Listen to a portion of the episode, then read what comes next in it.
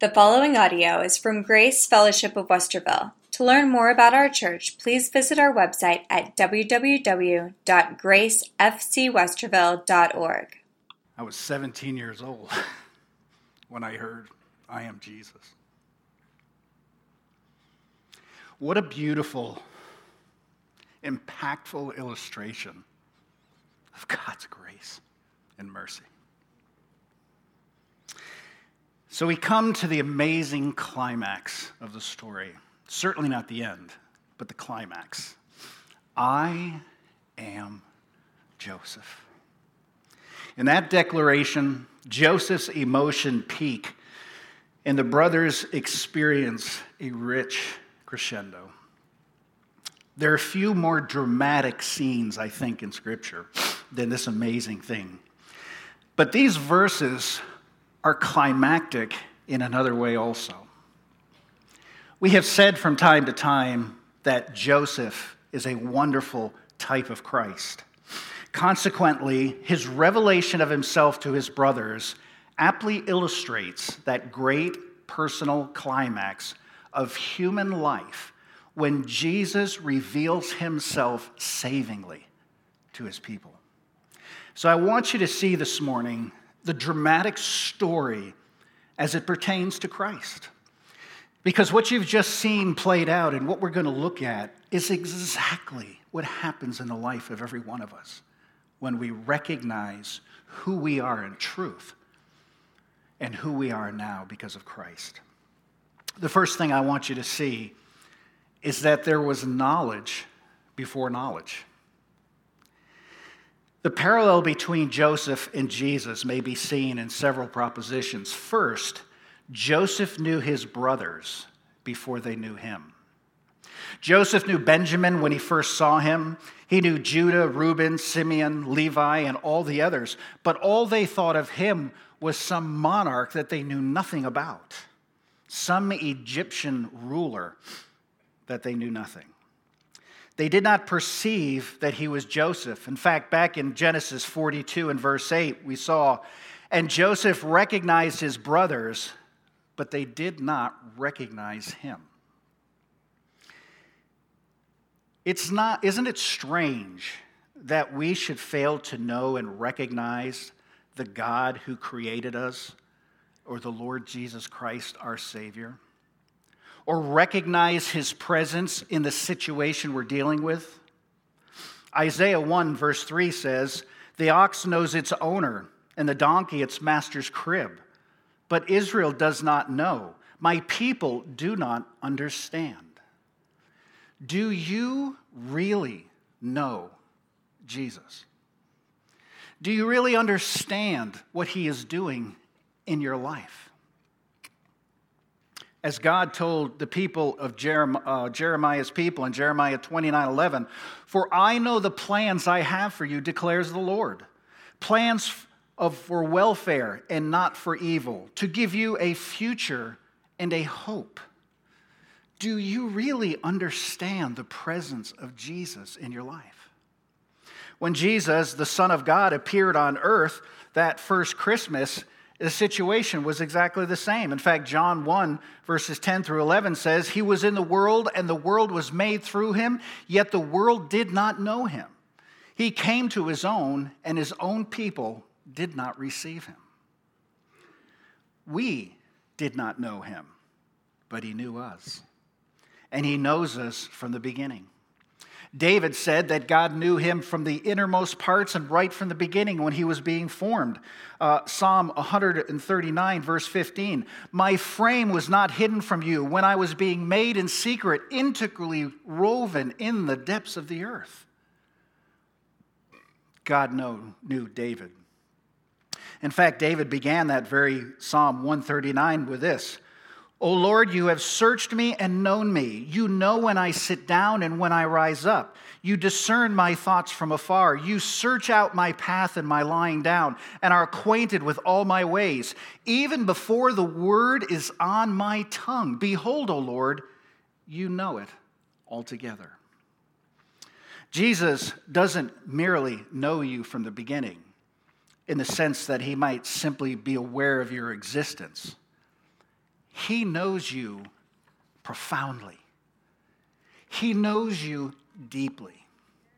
He knows you're going out and you're lying down. He knows the secrets, even the most secret depths of your heart. And this was the case with Joseph and his brothers. The brothers had confessed their sin to each other, but never openly confessed, supposing that there wasn't a creature on the face of the earth that could ever reveal it. Yet, Joseph knew. He had known all along, and he was now bringing that to light. So also does the Lord Jesus Christ know you. He knows the sin you have tried to hide and have succeeded in hiding it from him, from others, but you think you have buried it forever. But Jesus knows it and is exposing it. Why? So that you might find forgiveness and cleansing. You know, I, I see this all the time. I have preached a message with a specific goal, with a specific direction, and someone will come up to me afterwards on a completely different topic and they'd say, Did you know what I'm going through? How, how did you know what I needed? I don't have a clue. But God is applying the word. And sometimes it even happens with visitors that I don't know from Adam, but yet they act like I knew what they were going through. This is what God does when He is applying the word to our hearts. Remember that although you may hide from other people and from yourselves, all things are open before his eyes, and he knows everything about you. So there is knowledge before knowledge, his knowledge before your knowledge. This also leads to the reality that there is love before love there is an additional parallel between Jesus and, uh, and uh, Joseph, and that is the fact that Joseph loved his brothers even though they didn't love him. It's true, as the story shows, that the brothers eventually came around and loved him deeply, but they did not love him yet. How could they? They had hated him from the first, they had sold him into slavery. And then they supposed that he had died. And as God worked on their conscience, they came to regret and eventually to repent of their actions and to turn from their wicked ways. Yet, Joseph loved them and was actually acting toward them in love, even though they didn't know it. Joseph not only loved them, but he loved them deeply how deeply appears in the story as overcome before Judah's poignant pleading to Benjamin, Joseph breaks down and has to require his Egyptian people to leave the room. Genesis 45, verse 1. Then Joseph could not control himself before all those who stood by him. He cried, Make everyone go out for me. So no one stayed with him when Joseph made himself known to his brothers considering the hatred. The experience Joseph had with his brothers was one of vile, cruel hate. They intended to murder him and then decided to make money on him and sold him into slavery. Yet, Joseph loved them deeply. And our Heavenly Father loves each one of us deeply. This, this is a moving story. Joseph had been alone for many years. I'm sure he thought he would never see his family again. And when he did see his brothers, he kept his feelings bottled up. He wouldn't reveal them so that God could continue to work what he was working in the lives of each one of them. So, what are we to say of Jesus, who we find in Scripture weeping over Jerusalem? Was there ever a love like this? Joseph's love was great, it was amazing. But Jesus' love is beyond comprehension. I noticed too that Joseph loved his brothers in spite of any appearance to the contrary. Remember, he has spoken harshly to them when they first came to Egypt. Later, he placed heavy demands on them. They were to bring their brother back, even though they didn't want to. And then he put Simeon in prison And then he hid the cup in Benjamin's sack in order to break their self confidence. You see, from the perspective of the brothers, these were hardly acts of love. And I'm sure when you're going through difficult times and things seem all out of whack, you would hardly look at them and say, These are acts of love from God. Truly, the truly hateful thing that Joseph could have done was to do nothing. Give them their grain and let them go on their way and die in their sins. Are you being buffeted by God? If He is buffeting you, it is for your benefit. It's because He loves you. Learn from Joseph that he, using circumstances to drive you from sin and drive you to repentance, that you will come to Christ and live in freedom. So, the other thing we find out, interestingly, here is that they were saved before they knew it. They were saved before they knew it. This will probably offend my Arminian brothers. Everything that has happened in the story to this point has been an aspect of the salvation of these godless men, which God was effecting through Joseph. Yet they didn't know it. And here, when they had actually repented of their sin and had given evidence of having become regenerated people, they were so unaware of what had happened that they were literally terrified. And they feared the revenge at Joseph's hands.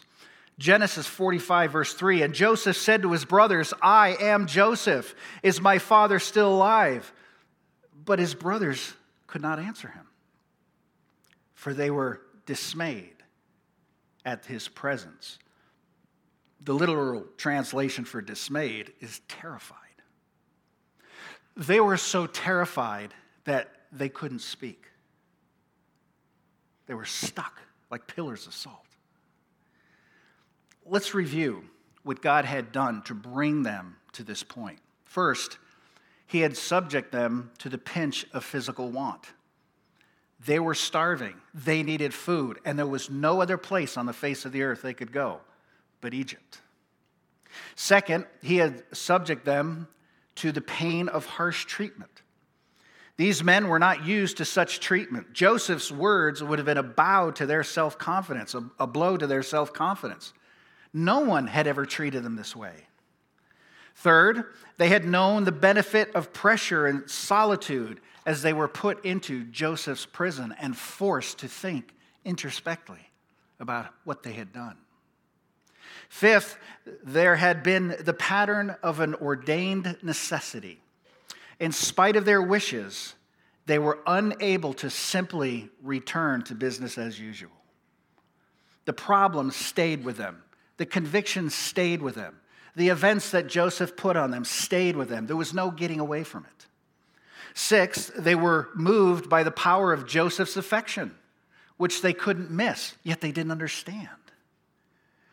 And then finally, there was the purging of self confidence through the discovery of Joseph's cup in the sack of Benjamin. These were the means God used to turn them from sin and bring them to new life, yet the brothers didn't know it. It's only at this time when Joseph reveals who he is that suddenly they realize what's going on. As a matter of fact, their condition was worse than one of mere ignorance. They not only did not know salvation at this point, but they actually feared the opposite. They were terrified because they believed this was the end of the line. They were as good as dead. The one they had sinned against so vile now stands before them in total control of their existence. Can you see the hand of God in your circumstances? Or are you so clouded with the events that you can't see what He's doing? Can you see Him guiding you through the only treatment you'll understand? That God uses bad for our good. Charles Haddon Spurgeon has a sermon on this passage, which he found the condition of the brothers when Joseph revealed himself to them to be the, the condition of every truly awakened sinner. Spurgeon portrays their misery in very graphic terms. He said, quote, They knew they were sinners who had no excuse for their sin. Earlier, they had said, Surely we are being punished because of our brother, Genesis 42 21. And then they said, What is this that God has done to us in Genesis 42 28? When the cup is uncovered in Benjamin's sack, they saw it as an uncovering of their guilt. How can we prove our innocence? God has uncovered your, your servant's guilt. Genesis 44 verse 16.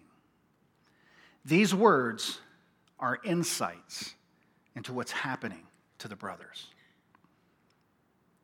Vile, sinful, now eroding and slowly falling captive to the love of an almighty God whose purpose is to save them, and they weren't getting away.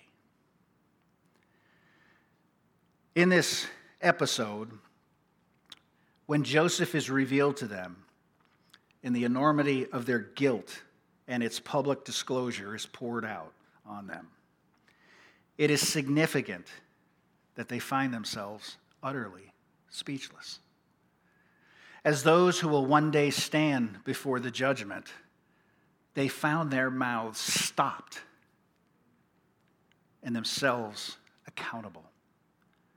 Paul wrote in Romans 3:19, "Now we know that whatever the law says, it speaks to those who are under the law, so that every mouth may be stopped and the whole world may be held accountable to God."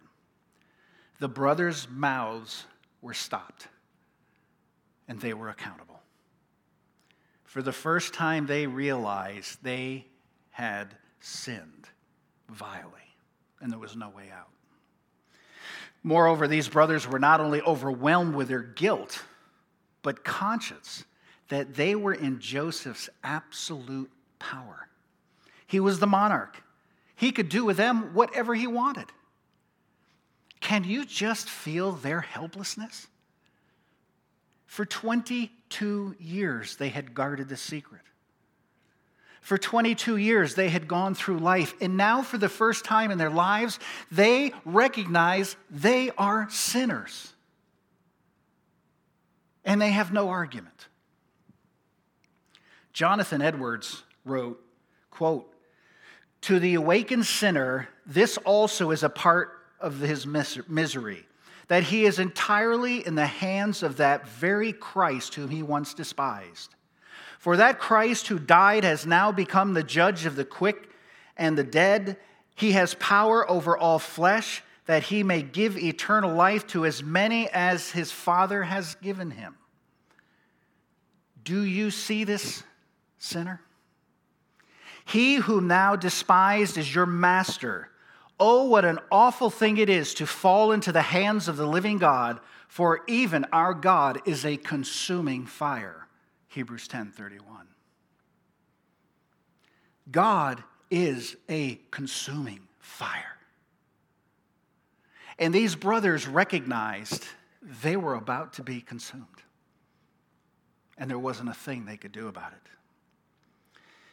Do you think you can escape the just judgment of God? If so, you're lost, though you may think yourself safe. The brothers were never more lost than when they supposed their sin was forgotten, that no one would ever find out about it. The brothers had put Joseph in a pit, but God took him out and put him on a throne. God took Jesus from the grave and put him on a throne. And every knee shall bow and every tongue confess that he is Lord. That's the Savior, Jesus Christ. They had embittered their father's life for 22 long years, and they didn't care a bit about his anguish. But God caused them anguish and restored the lost son. And in this moment, in their dread, the brothers saw that sin is futile, that it cannot be hidden, that it is, there is consequences and they cannot be escaped, that God must judge it fiercely. If we left the story here, it'd be tragic. If your story stopped here, it would be tragic for you, wouldn't it? But we have the call of Jesus.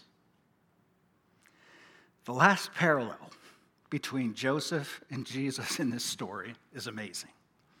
Joseph called his brothers when they have, would have preferred to run away, and he called them effectively. This is the way Joseph's announcement of his identity ends. He had told them who he was, and they're terrified. But now, he commands them to come, to come closely. And they find not an angry monarch, but a loving, compassionate, forgiving brother. They had turned from sin, they were changed men. And when Joseph could have had them killed with a snap of his finger, he commanded them, Come. And they come and, and they fell upon him. Jesus also is calling you to come. If you hear his voice, it is because he has already made you sheep. Jesus said, My sheep hear my voice. He could have judged you while you were yet in your sin, but he has turned you from it. This is why you hear the call. And now he wants you close to him. He wants to bring you close. He wants you to taste and see that he is good.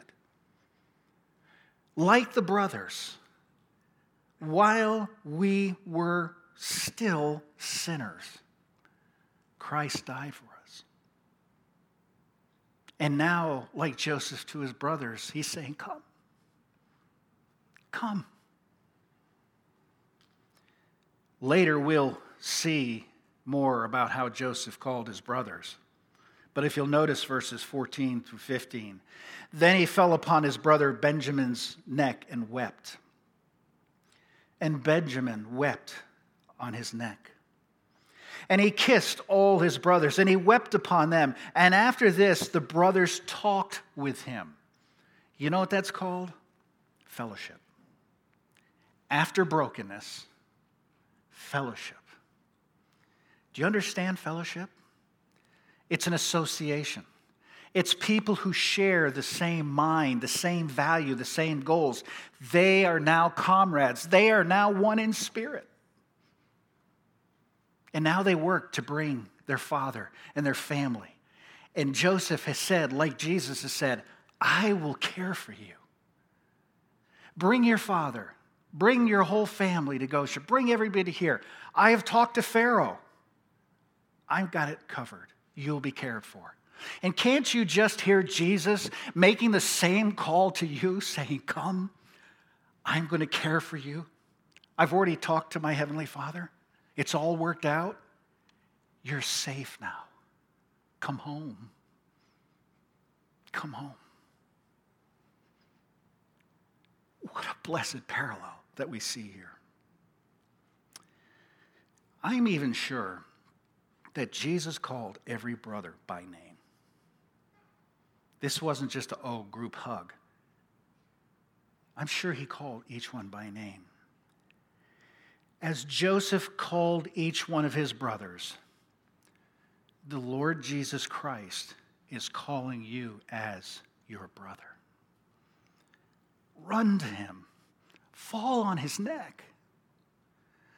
And if you are already one of his sheep, but out of fellowship, run to him, the one who forgave you all your sins. Run to him because he's standing there with his arms wide open. Come to me, all you who are heavy laden. I will give you rest. There is no greater love, no greater experience that the human can have than to recognize they are a sinner in need of repentance and find out that there is a Christ who loves them, who literally gave his life for them. And the guilt that you have, you recognize what Joseph says in chapter 50 you meant it for evil, but God meant it for good. Can you look at the situations of life you're dealing with and the wretched pain and hurt and believe that God means it for good? That's something that's seldom seen until we come on the other side and look back and go, oh, yeah, now I see it. I don't think there's been a thing in my life that I've ever gone through that I could look back and say, that's what you were doing. What mercy. God is not a God that stays in heaven while we work our way to get back to Him. That's why He gave us the Holy Spirit to indwell us, to lead us. That's why He gave us the Word of God to give us His instruction. He has not left us orphans. He gave us His Spirit to guide us every step of the way. Why then do we constantly look at the evil and fall prey to it when we're royalty? We're children of the king. And we've said this before, but Christ didn't go through all the work of dying on the cross just to leave you alone till you get to heaven. Your eternity has already started the moment you accepted Christ. And now the only thing that is left is to give him your life and walk in his grace. Run to him. You and I should be slaves. We should die for our sins. But because of his great mercy, we are now royalty. Is your life one of royalty? Or are you the child of the king and living in the mud? What an amazing story it would be if each one of us from this point forward would stop, let it go, and let God do what God wants to do. Remember, before the foundation of the world, He ordained works that we should walk in them. You know what that means? He's already laid out a life for us that's ours if we just take it. Not a life of ease, comfort, and pleasure, because as long as we live in this world, as Jesus said, we'll have tribulation and trouble. But he said, I've already overcome the world. Trust me. Trust me. Those brothers were stopped dead in their tracks. It was over. And out of nowhere, Joseph called him to himself and loved on him. As we come to the table this morning, we're reminded of that very fact. Joseph is a type of Christ. He showed mercy when he could have easily showed hate and defeat. Jesus Christ showed us mercy while we were still sinners, and he ordained this ordinance that on a regular basis we should partake and remember his broken body and his blood shed for us. As we prepare and as the men come forward, would you go to the Lord now? Deal with what you have to deal with. Give him your life and allow him to make you the royalty he designed for you to be before the foundation of the world. Father, as we prepare now, speak to each one of us, Lord. Do your amazing grace in the heart of each one of us, Christians, non Christians, stalwarts, backslidden, wherever we find ourselves, Lord. May we be honest, may we be complete, and may we be transparent to the one who sees everything anyway. In Christ's name.